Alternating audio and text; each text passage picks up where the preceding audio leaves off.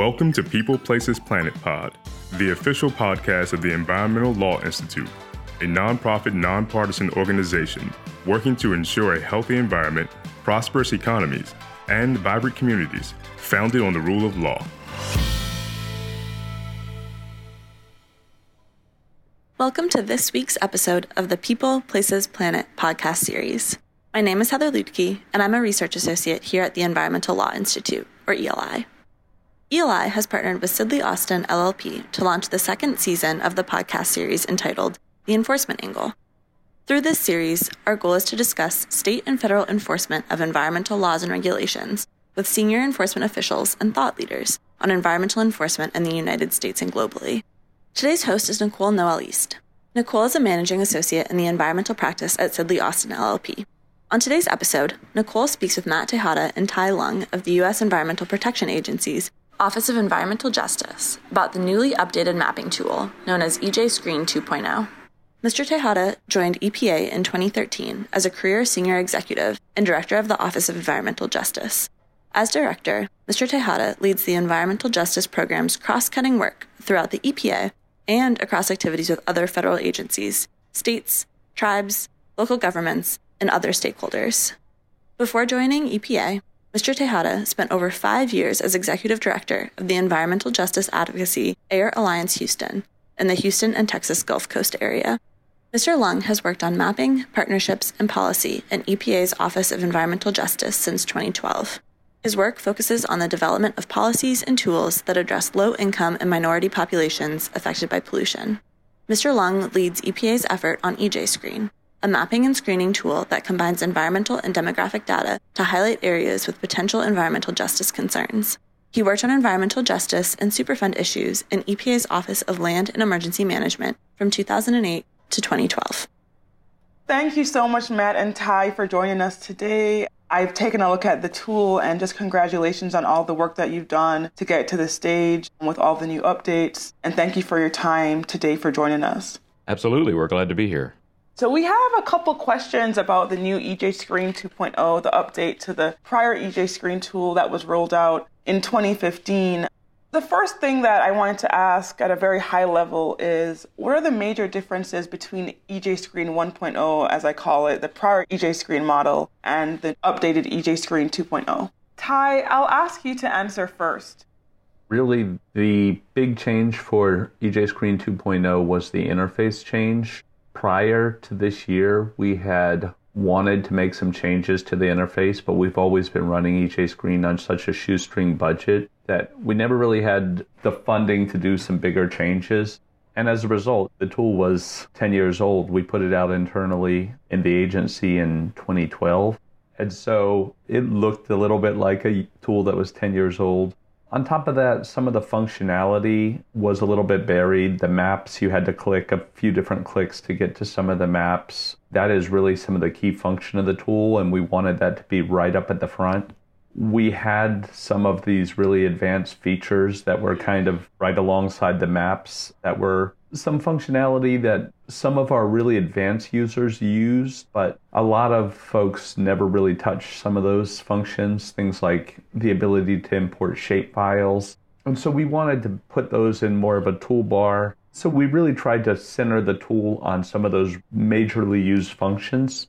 On top of that, we did do some other substantial things, and that's the addition of some new layers there were a bunch of data sets that we couldn't get at the available resolution that we wanted to prior to last year. So we pulled in some new data on health for the first time. That's something that people had been asking for for a long time. We pulled in some critical map services or critical services for communities. And then we also pulled in some new climate data. So I thought those were some of the really big changes that made EJ Screen 2.0 different.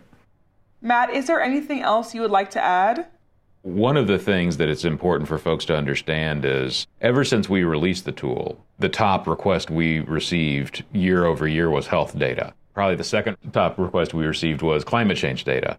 But one of the things about EJ Screen that is really tough on our end of having to actually manage the tool is we have two very competing priorities in EJ Screen. One, we need data that is consistent across all of the United States, including territories, outlying areas, the Caribbean, and even the data we have. Some of it starts to feather out once you leave the contiguous 48 states.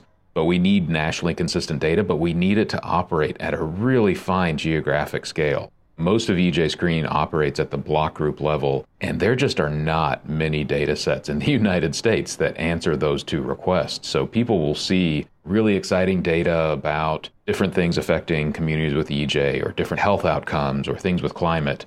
But those things, most of the time, are not anecdotal, but they're not covering the entire United States at a fine geographic scale. So when CDC released some new health data a little over a year ago, we knew immediately that was going to be our best chance to finally get some health data into EJ Screen. And as climate data continues to get better and better with greater coverage across the entire United States, we are constantly out there scrubbing and looking for when we get a request in from a user inside or outside of EPA, we almost always write immediately back and ask, Do you have access to data that does that? We'd love that. We totally agree with what you want to do here. Do you know where we can find the data that will allow us to do that? Right. And Matt, you talked about the block level. For the common person listening, what's the scope of a block level? To be clear, EJ Screen operates at the block group level. So the finest scale of geographic resolution that the census uses is the actual block level. And that is literally like a block, you know, walk around the block. That is the scale that census operates at. We cannot access and use that data publicly because once you get down to that level of spatial resolution, you can start to guess what's going on with your neighbors, right? You can start to get at personal information. So, the finest geographic scale that census provides publicly is the block group, which is essentially three or four or five blocks together. It's typically around a couple thousand people, and that varies. There are some block groups that have fewer than 2,000. There are some that get way above for whatever reason, like a military base or a university. But typically, EJ Screen is at that block group level, and that is a level of spatial resolution that very, very few mapping and screening tools of any stripe operate at. EJ Screen is really operating at a very fine level of granularity. This is really helpful. Thank you for these high level aspects of the EJ Screen 2.0. My next question is How does EPA as an agency plan to implement the use of EJ Screen 2.0 across agency functions, programmatic, enforcement, etc.? Can you talk a bit about that, Matt and Tai? One of the things that we're really looking forward to in this administration is that for the first time, we have been able to draft an entire section within the heart of our multi year strategic plan at EPA.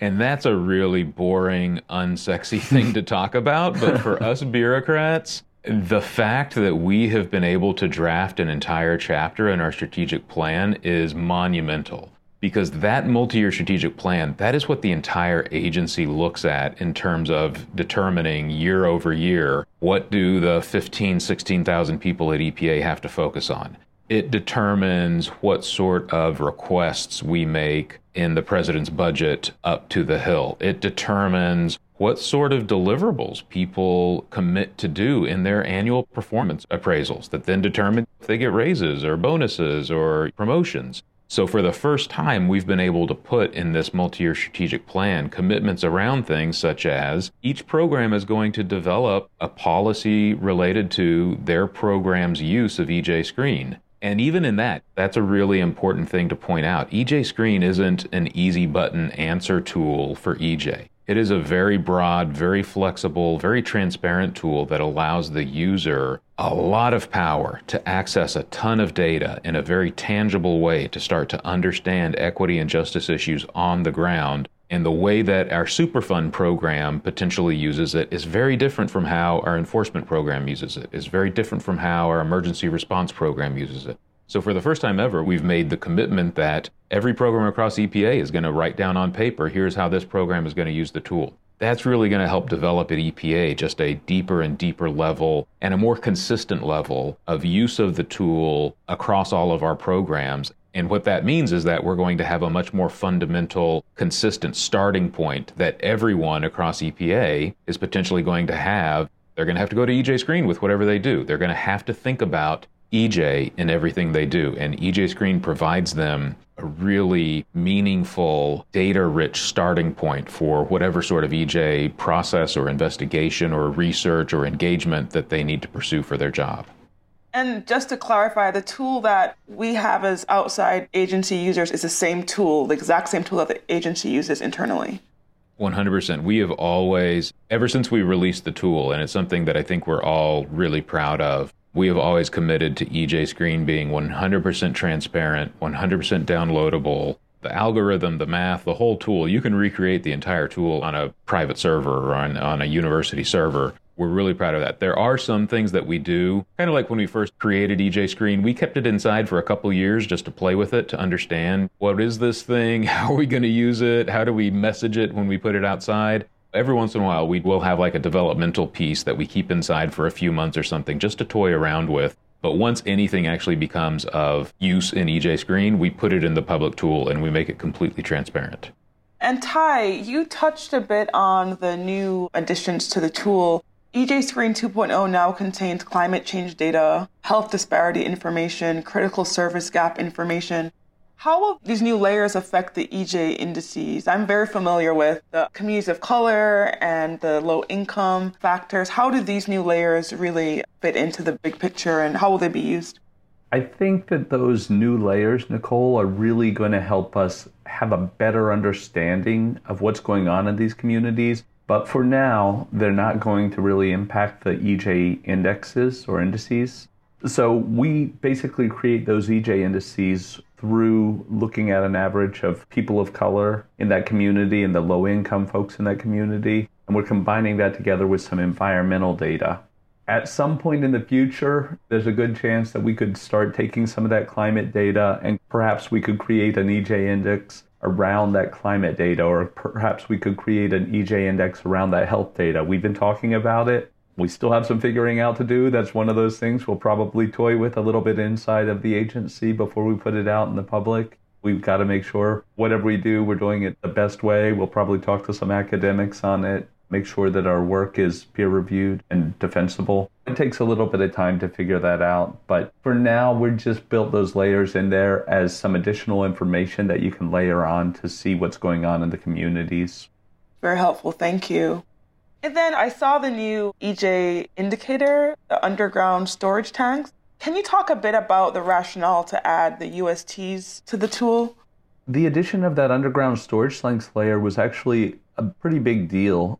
With a lot of our data sets that we're looking at related to land, we're just looking at the proximity. So we're looking at the proximity to Superfund sites. We're looking at proximity to hazardous waste facilities but it's really hard to get the pollution levels coming out from each of those facilities. We don't have national level maps of anything like that. But we do, which is something new. We had some of our folks in the Office of Research and Development and the Office of Land and Emergency Management.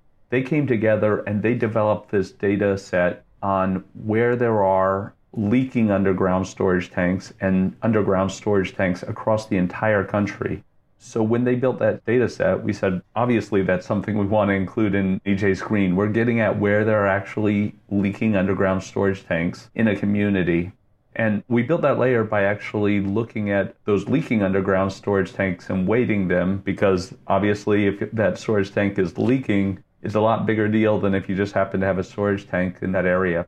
The other really neat thing that those folks that developed that tool did they also mapped out for the first time ever where we have public wells across the entire country. So now we have this well layer that we're probably going to build into EJ Screen as well. We didn't get it in for this update of the tool, but we've always got probably 5, 10, 15 things in our back pocket that we're trying to figure out how we can get into the tool. So we're constantly working on some of these new layers that's going to be an exciting addition just because water and drinking water is one of those things that we would really like to have some better data in the tool around.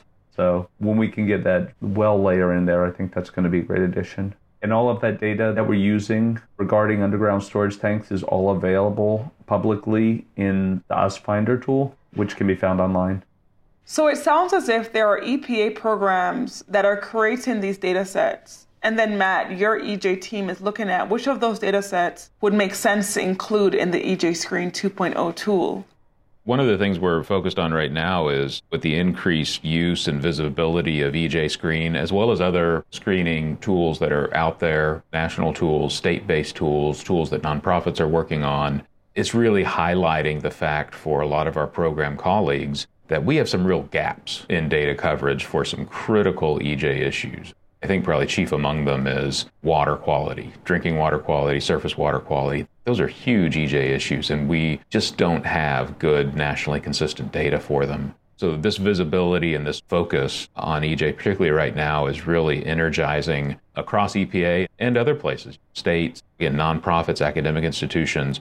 It's really energizing folks to identify these issues and put the investment forward to start to solve them because they realize now just how powerful and how necessary it is to have those levels of data, not just to understand what's happening with environmental justice, but to start to take action on it, to start to actually make better decisions in our rules, to make better decisions in terms of where our resources flow, to make better decisions about where we show up with support or compliance assistance or enforcement activity.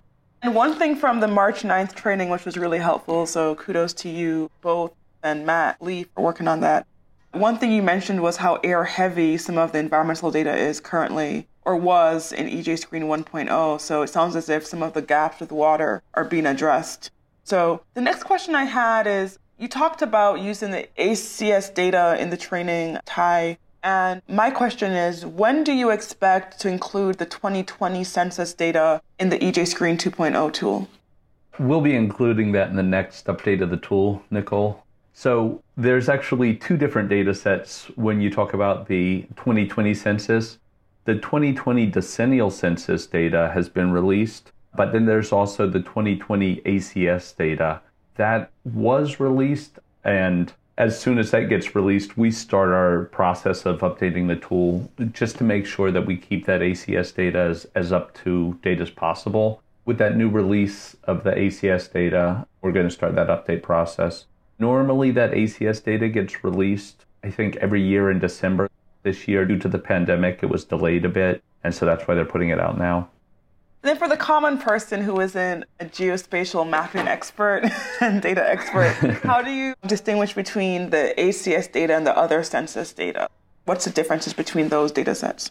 The decennial census is probably the best census in that it has the largest sample size, but it only happens every 10 years.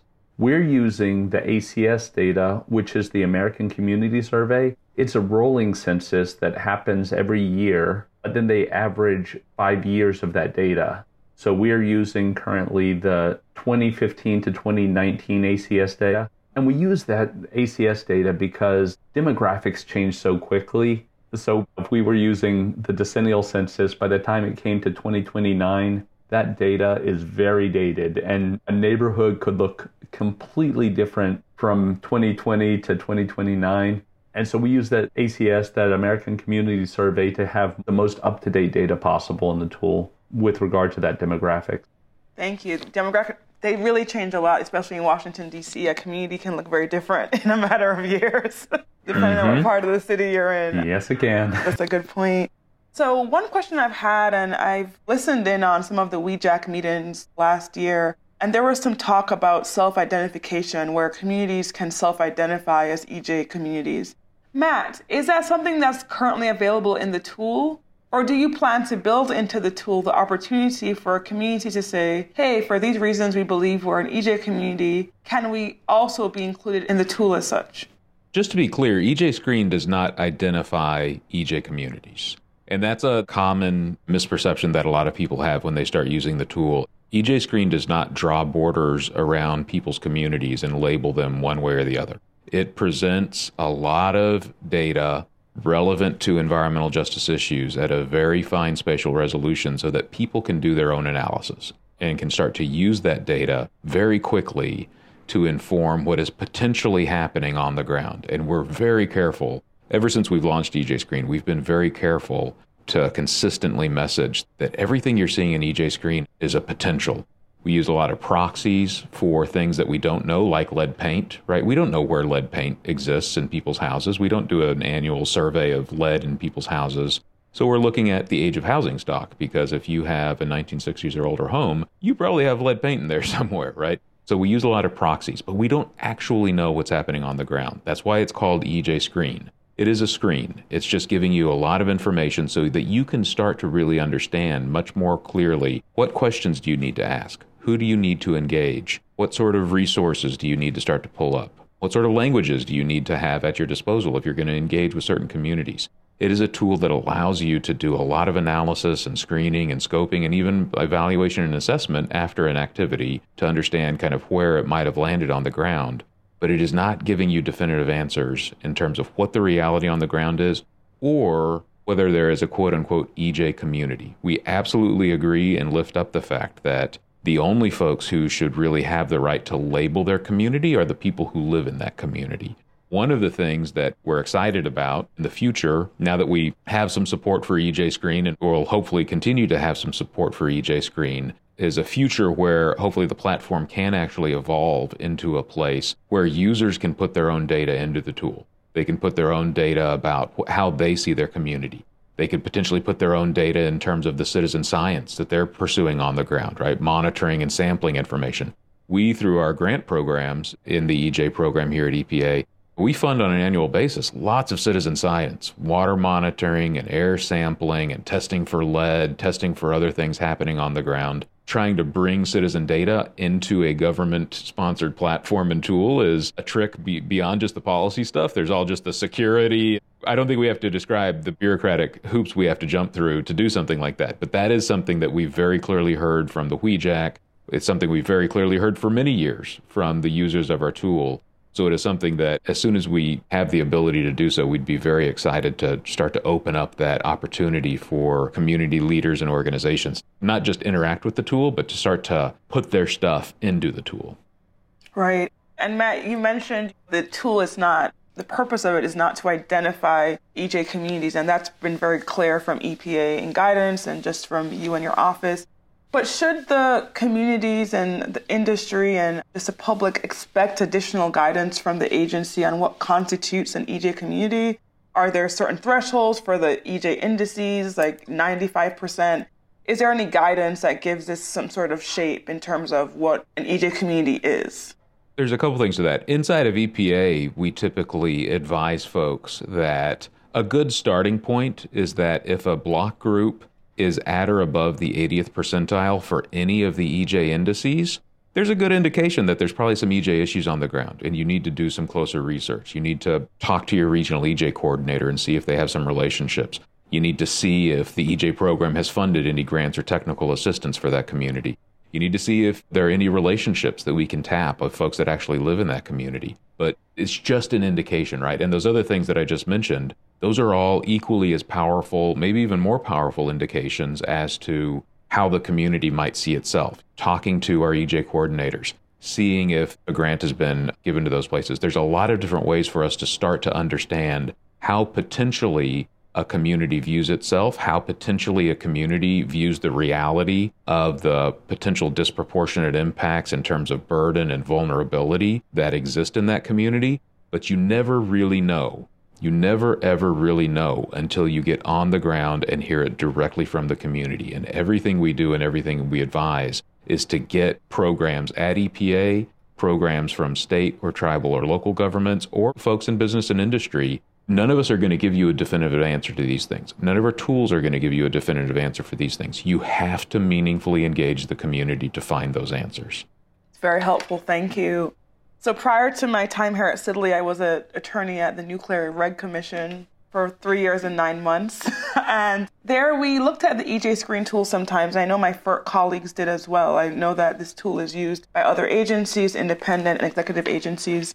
Tai, did your team confer with other agencies such as FERC or DoD on the application of EJ Screen tool to their respective programs? Or is that something outside of EPA's scope? We have literally talked to everyone under the sun about EJ Screen. I think I did a presentation for FERC maybe four or five years ago, but literally we've talked to all of these other federal agencies and helped them understand how they can use this data, I know there's a lot of other federal agencies like HUD, like FEMA, DOT that uses EJ Screen to implement aspects of their programs. Even more than other federal governments, I think where EJ Screen gets really valuable is for some of the state governments because state governments don't have the resources like federal governments do. Some of the big states like California obviously do. But we've always thought of EJ Screen as not just a tool for ourselves, but also for all of our regulatory partners. And you see a lot of use of it in that context as well. You see a lot of states using EJ Screen to implement their environmental programs or their environmental justice programs. And even down to the local level government, we'll see use of EJ Screen. So we've always felt that EJ Screen is that tool for not just EPA, but for our governmental partners. In that way, one of the things I would really love to see is EJ Screen become more of a platform rather than just the tool itself. For some of those states that don't have the ability to build their own EJ screening tool, it would be really neat if they could just take EJ Screen, download aspects of it, build in their own data set because a lot of times those states are going to have better data than we have for the entire country. As Matt said before, our big limitation is we're looking for data sets that span the entire nation. And a lot of times the states have that data for pesticides, or they might have that data for drinking water, or they have that data for the placement of CAFOs. So they could actually get a lot better data than we can do for the entire nation. So that's kind of my hope with the tool longer term.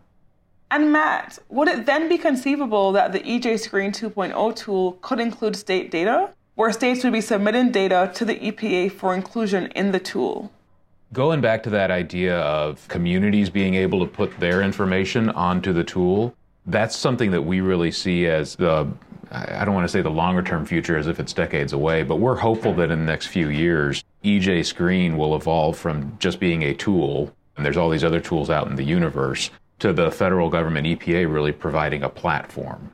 And EJ Screen can be the backbone of that platform. But for us to allow and host and support the creation of other folks' tools at different geographic scales, whether it's a state scale or a county or an individual city or an individual community, right? Anything you do to get down to a finer level of scale, moving from national to state, moving from state to county, moving from county to city, every time you move down in that geographic scale, a whole new world of data opens up. A whole new world of the level of surety you have in that data actually reflecting what's happening on the ground. You take a huge leap forward in that. So EJ Screen is it's great. It's a national tool. It's nationally consistent, but it's a long way away from the ground. It's a national tool. So anything we can do to support and I think EPA has, that's a really wonderful role for EPA to play from the federal level is not creating a tool that answers everyone's questions, but providing a platform and support and a wealth of experience, not just ours, but the experience of other states and other practitioners in working with one another, showcasing things for one another, developing best practices, and allowing folks to be able to access one another's tools and algorithms and calculations and cumulative impact methodologies to advance everyone's ability to look at the data we have at hand and understand how to really apply it in meaningful ways to advance equity and justice for making change happen on the ground. Very helpful. Thank you. And again, I want to applaud you both on the tool. I, I, looked at it yesterday and over the weekend, and it's very different than the past tool and very user friendly. So it's a great tool for the public and for industry to identify potential concerns, as you noted, with specific issues and probably permit issues. So, my question for you, Matt, is how best and in what ways should industry use EJ Screen and information from EJ Screen as part of their project planning and pre permitting analysis. In terms of community engagement, how do you think industry can best incorporate EJ Screen as they engage with the agency for permitting in EJ communities around their facilities? I think the simplest answer is using it in the same way that we're using it in the government level, right? Not thinking that EJ Screen is giving you a definitive answer, but it's giving you a lot of information to help understand what potentially is happening out there on the ground to help you ask better questions, to help you meaningfully engage with that community. I used to work a lot and engage a lot with industry when I was running the EJ advocacy back in Houston before I came to EPA. I have never, though, engaged as much with industry as I have over the last 12 months. There has been a huge groundswell of interest and openness to really sit down and have the hard conversations about what does equity and justice look like in the private sector and what does the private sector have to do to step up for that. And EJ Screen, ever since we launched EJ Screen, we've always said amongst the uses of the tool, one of the uses is to have a common starting point for a conversation. And that sounds really banal. It sounds kind of meaningless, even. You know, a common starting point for a conversation. That is, bar none, the most powerful use of EJ Screen is a common starting point for a conversation. And throughout all the engagement I've had with folks from the private sector over the last year, to really highlight the fact that if business and industry, if the private sector really wants to understand how to actually advance equity and justice from their perspective, from their place, EJ Screen is a great tool to help them understand what is potentially happening on the ground it is a great tool for them to help understand what better questions to ask, really informed questions about the potential realities of equity and justice around their facilities, around their operations. But they have got to commit, not just to engaging, but to investing in the practice of environmental justice within their companies, the same way they invest in lawyers to do the lawyering, the same way they invest in engineers to do the engineering. They've got to invest in environmental justice professionals to pursue equity and justice and they have got to commit to actually forming sustained relationships with the communities they are impacting and show up not just as a good neighbor buying football jerseys for the local high school, but showing up as a member of the community whose fate is bound up in the future prosperity of that community. And that means not just showing up when it's a matter of the emissions from their fence line or a monitor or a permit that's coming up for renewal, but showing up when that community needs a new bus stop put in showing up when that community needs access to better health care, showing up when that community needs access to better healthy foods, or when they're having climate change issues, when there's flooding, or when there's other sorts of effects from heat or wildfire or drought. Really showing up as a member of the community. And EJ Screen is a wonderful way for business and industry to start to make that tangible inside the C suite, all the way down through the rest of that company. And we in the EJ program here at EPA, I want to make sure folks understand Part of our job is to engage and support and help business and industry figure that out. We are not just here to engage with communities. Our philosophy in the EJ program at EPA is one of collaborative problem solving. It takes everyone, all levels of government, the private sector, academia, philanthropy, everyone has got to show up and sit down at the table that has been set by the community to understand and engage in helping that community design and implement a more prosperous future. And business and industry plays a role in that. And we have a responsibility in the EJ program at EPA, again, in engaging and supporting our private sector partners in figuring out how to do that. It's very helpful. And we touched on cumulative impacts in the beginning of our podcast today. I think I had attended one of your EJ Screen hours maybe last December and we talked about the potential to include that in the tool. I know that's not in the current tool now in EJ Screen 2.0. Hi, do you expect to include that in future versions of the EJ Screen tool? Well, Nicole, that's something we have literally been working on for years. But that cumulative impacts question is not an easy one. I think initially when we put out EJ Screen, we were a little bit hesitant to well, we obviously didn't want to rush to include a cumulative impact score, but we were also a little bit hesitant to include a cumulative impact score for a couple of reasons. The first reason is just sometimes when you include just a single score, that's all people see, and they miss all of the great information that you can pull from EJ Screen. By digging into some of these things, you find out so much information, and if all you get is that single score, well, that's the answer, and I don't need to see the rest of that information. that was definitely one of the big hesitations. But the other thing with a cumulative impact score is that I think a cumulative impact score really depends on the question that you're asking. That cumulative impact score for a question around air pollution is going to be a different score than that cumulative impact score for something around pesticides. It is one of those things that we've always said that a cumulative impact score should be a little bit more fit for the purpose of that score.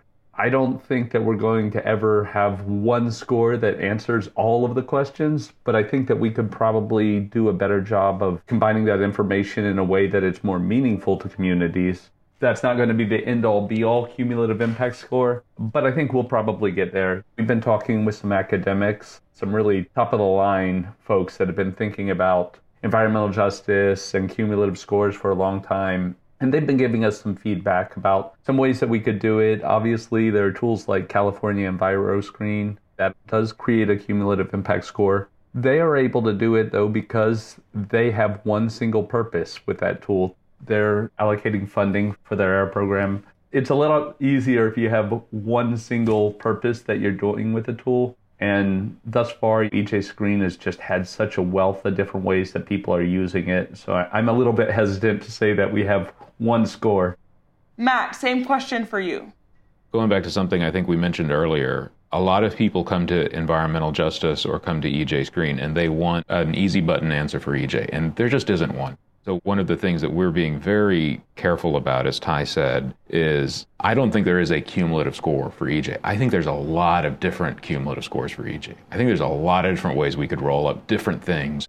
The most important part of it is what question are you asking? The Climate and Economic Justice Screening Tool has kind of a cumulative map of the United States. It's not a cumulative score, but it's, a, it's kind of a cumulative map using a lot of if and statements.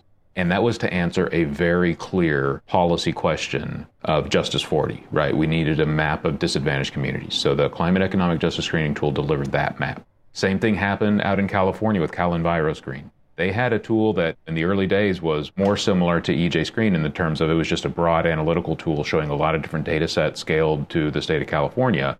And then they had a legislative need to come up with a map of communities for funding purposes. And so they made a cumulative score to answer that policy question. EJ Screen's never been posed with a very clear policy mandate or question for which we'd have to roll up different things in the tool. And as Tai was saying, a cumulative score that would help our air quality program better understand air quality impacts on EJ communities would look very different from a cumulative score that we could potentially develop for our water colleagues in terms of determining where to put water infrastructure dollars. Those are two very different ways of looking at it, and you can't just roll up everything to answer both those questions in an equally effective manner. That is very true. And thank you for all that context around that potential score. And just to wrap up, again, thank you both for your time. This has been really helpful and very informative. We talked about this throughout today's episode, but just to wrap up, what are the future updates that you foresee at this point to EJ Screen, at least for the next couple of years during the current administration? What's their focus for new updates to the tool? Tai, I'll have you answer first. I would say that our biggest thing that we're always trying to do with EJ Screen, our number one thing is finding more relevant data sets to EJ communities, finding some data sets at that national scale. Obviously, this update, we got in some really exciting updates where we got some new health data in there. Well, we're going to expand on that health data. We're going to put some better health data in there, find some more relevant health outcomes. Likewise, our climate change data, we're going to be expanding on that. Hopefully, we'll get some better data sets on water. We've been talking a lot with our Office of Water about some new data sets that we could build into the tool that get to some of the water impacts that people are looking for. We've been talking to some folks within the agency about how we could develop some data sets on CAFOs or continuous animal feeding operations. So, just trying to get to some of those really relevant data sets to EJ communities is the number one thing that we're always looking to do. But outside of that, I would say some of the things we've already touched on, those cumulative impact scores, we have definitely been thinking a lot about that. We've been thinking a lot about it for a long time, but then I think in this new climate, we've been thinking even more about it. Another big thing that we've been looking at recently is is there a different way that we can combine some of that demographic data together to get at EJ in a different way? And we're not going to change the way that we're looking at it right now. That was the language from the executive order on environmental justice to look at low income and communities of color. So that is going to stay in the tool. But is there a different way that we could slice and dice some of that demographic information to get at some other areas that are in need? We've been toying with some ways inside the agency, and maybe that could get put into the tool in the longer term. And then another thing that we've been looking at, and hopefully we'll get it into the tool, is actually developing some threshold maps or a way that makes it a little bit easier to see all of those places that fall above a certain level. Right now, you have to click through for each of the 12 different EJ indexes to see how that one stands, how this one stands. But we could create a map that basically looks at where are any of those EJ indexes above the 80th percentile or above the 90th percentile.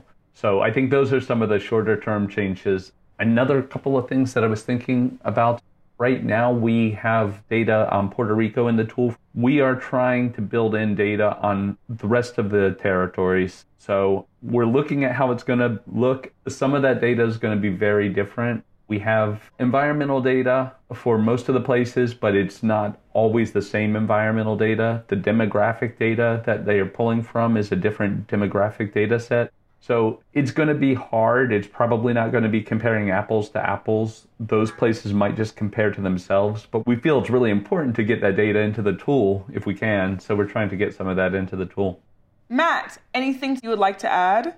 I just want to lift that up. I think that's a huge. When Tai was talking about maybe looking at some of the different demographics or some of the areas where we really want to support development of new environmental data, we have a huge focus on rural parts of the contiguous 48 and then everywhere else that's not part of the 48, right? All of the United States should be treated equally. We should have just as rich a data for the Virgin Islands and for Guam and for all the Pacific Islands as we do for Delaware, right? It, it should be the same. It's not. So that's one of the areas where we're continually always looking to really prioritize what data can we use? How can we use that data? How can we slice and dice that data for it to really be as rich, as meaningful, as insightful, regardless of where you're looking across the United States? The way that we get the data, the way the data just exists, a lot of times has its own limitations within it because of the way that whoever collects the data collects the data. But we're always looking at ways to overcome that and just in general as well. I mean, a lot of what is happening in the overall tool EJ screening space right now is hugely exciting. And it's something that we, of course, have been a part of ever since before EJ Screen was released. Our constant engagement with other federal agencies, as Tai was saying earlier, with states, with local governments, with communities on the ground, with different sorts of users, folks way outside of the environmental space, right? Local planners, health departments, academic folks, like you asked earlier, business and industry, all of that has gone to inform what we do with EJ Screen every single year. Every enhancement, every change, every slight tweak we make behind the scenes on the tool, it is all based upon what our users give us in feedback, what they ask us for, what they're saying their needs are. We're going to continue to do that going into the future. Everything we do in EJ Screen is going to be continue to be based upon what our users need us to do and that's kind of scary and thrilling at the same time because the interest in and demand for this sort of information is going off like a rocket. There's such an increase in attention and demand and want and need for this. So we're excited for it. It's a little bit scary about the level of things people are going to ask us for pretty soon over the next couple of years. But we're going to do everything we can to meet the demand and continue to make EJ Screen as well as anyone and everyone else's tool as good as they can possibly be. That's awesome. I just want to thank you both again for your time and congratulations on this upgrade to the tool. It's tremendously more user friendly, and I look forward to using it in my matter. So thank you so much. Thank you for having us. Thanks, Nicole. Thank you for tuning in to People Places Planet Pod, brought to you by the Environmental Law Institute. We would like to hear from you, so please send us your questions, comments, and ideas to podcast at eli.org. And if you're interested in learning more about our work, attending one of our events, reading our publications, or becoming a member, please visit our website at www.eli.org.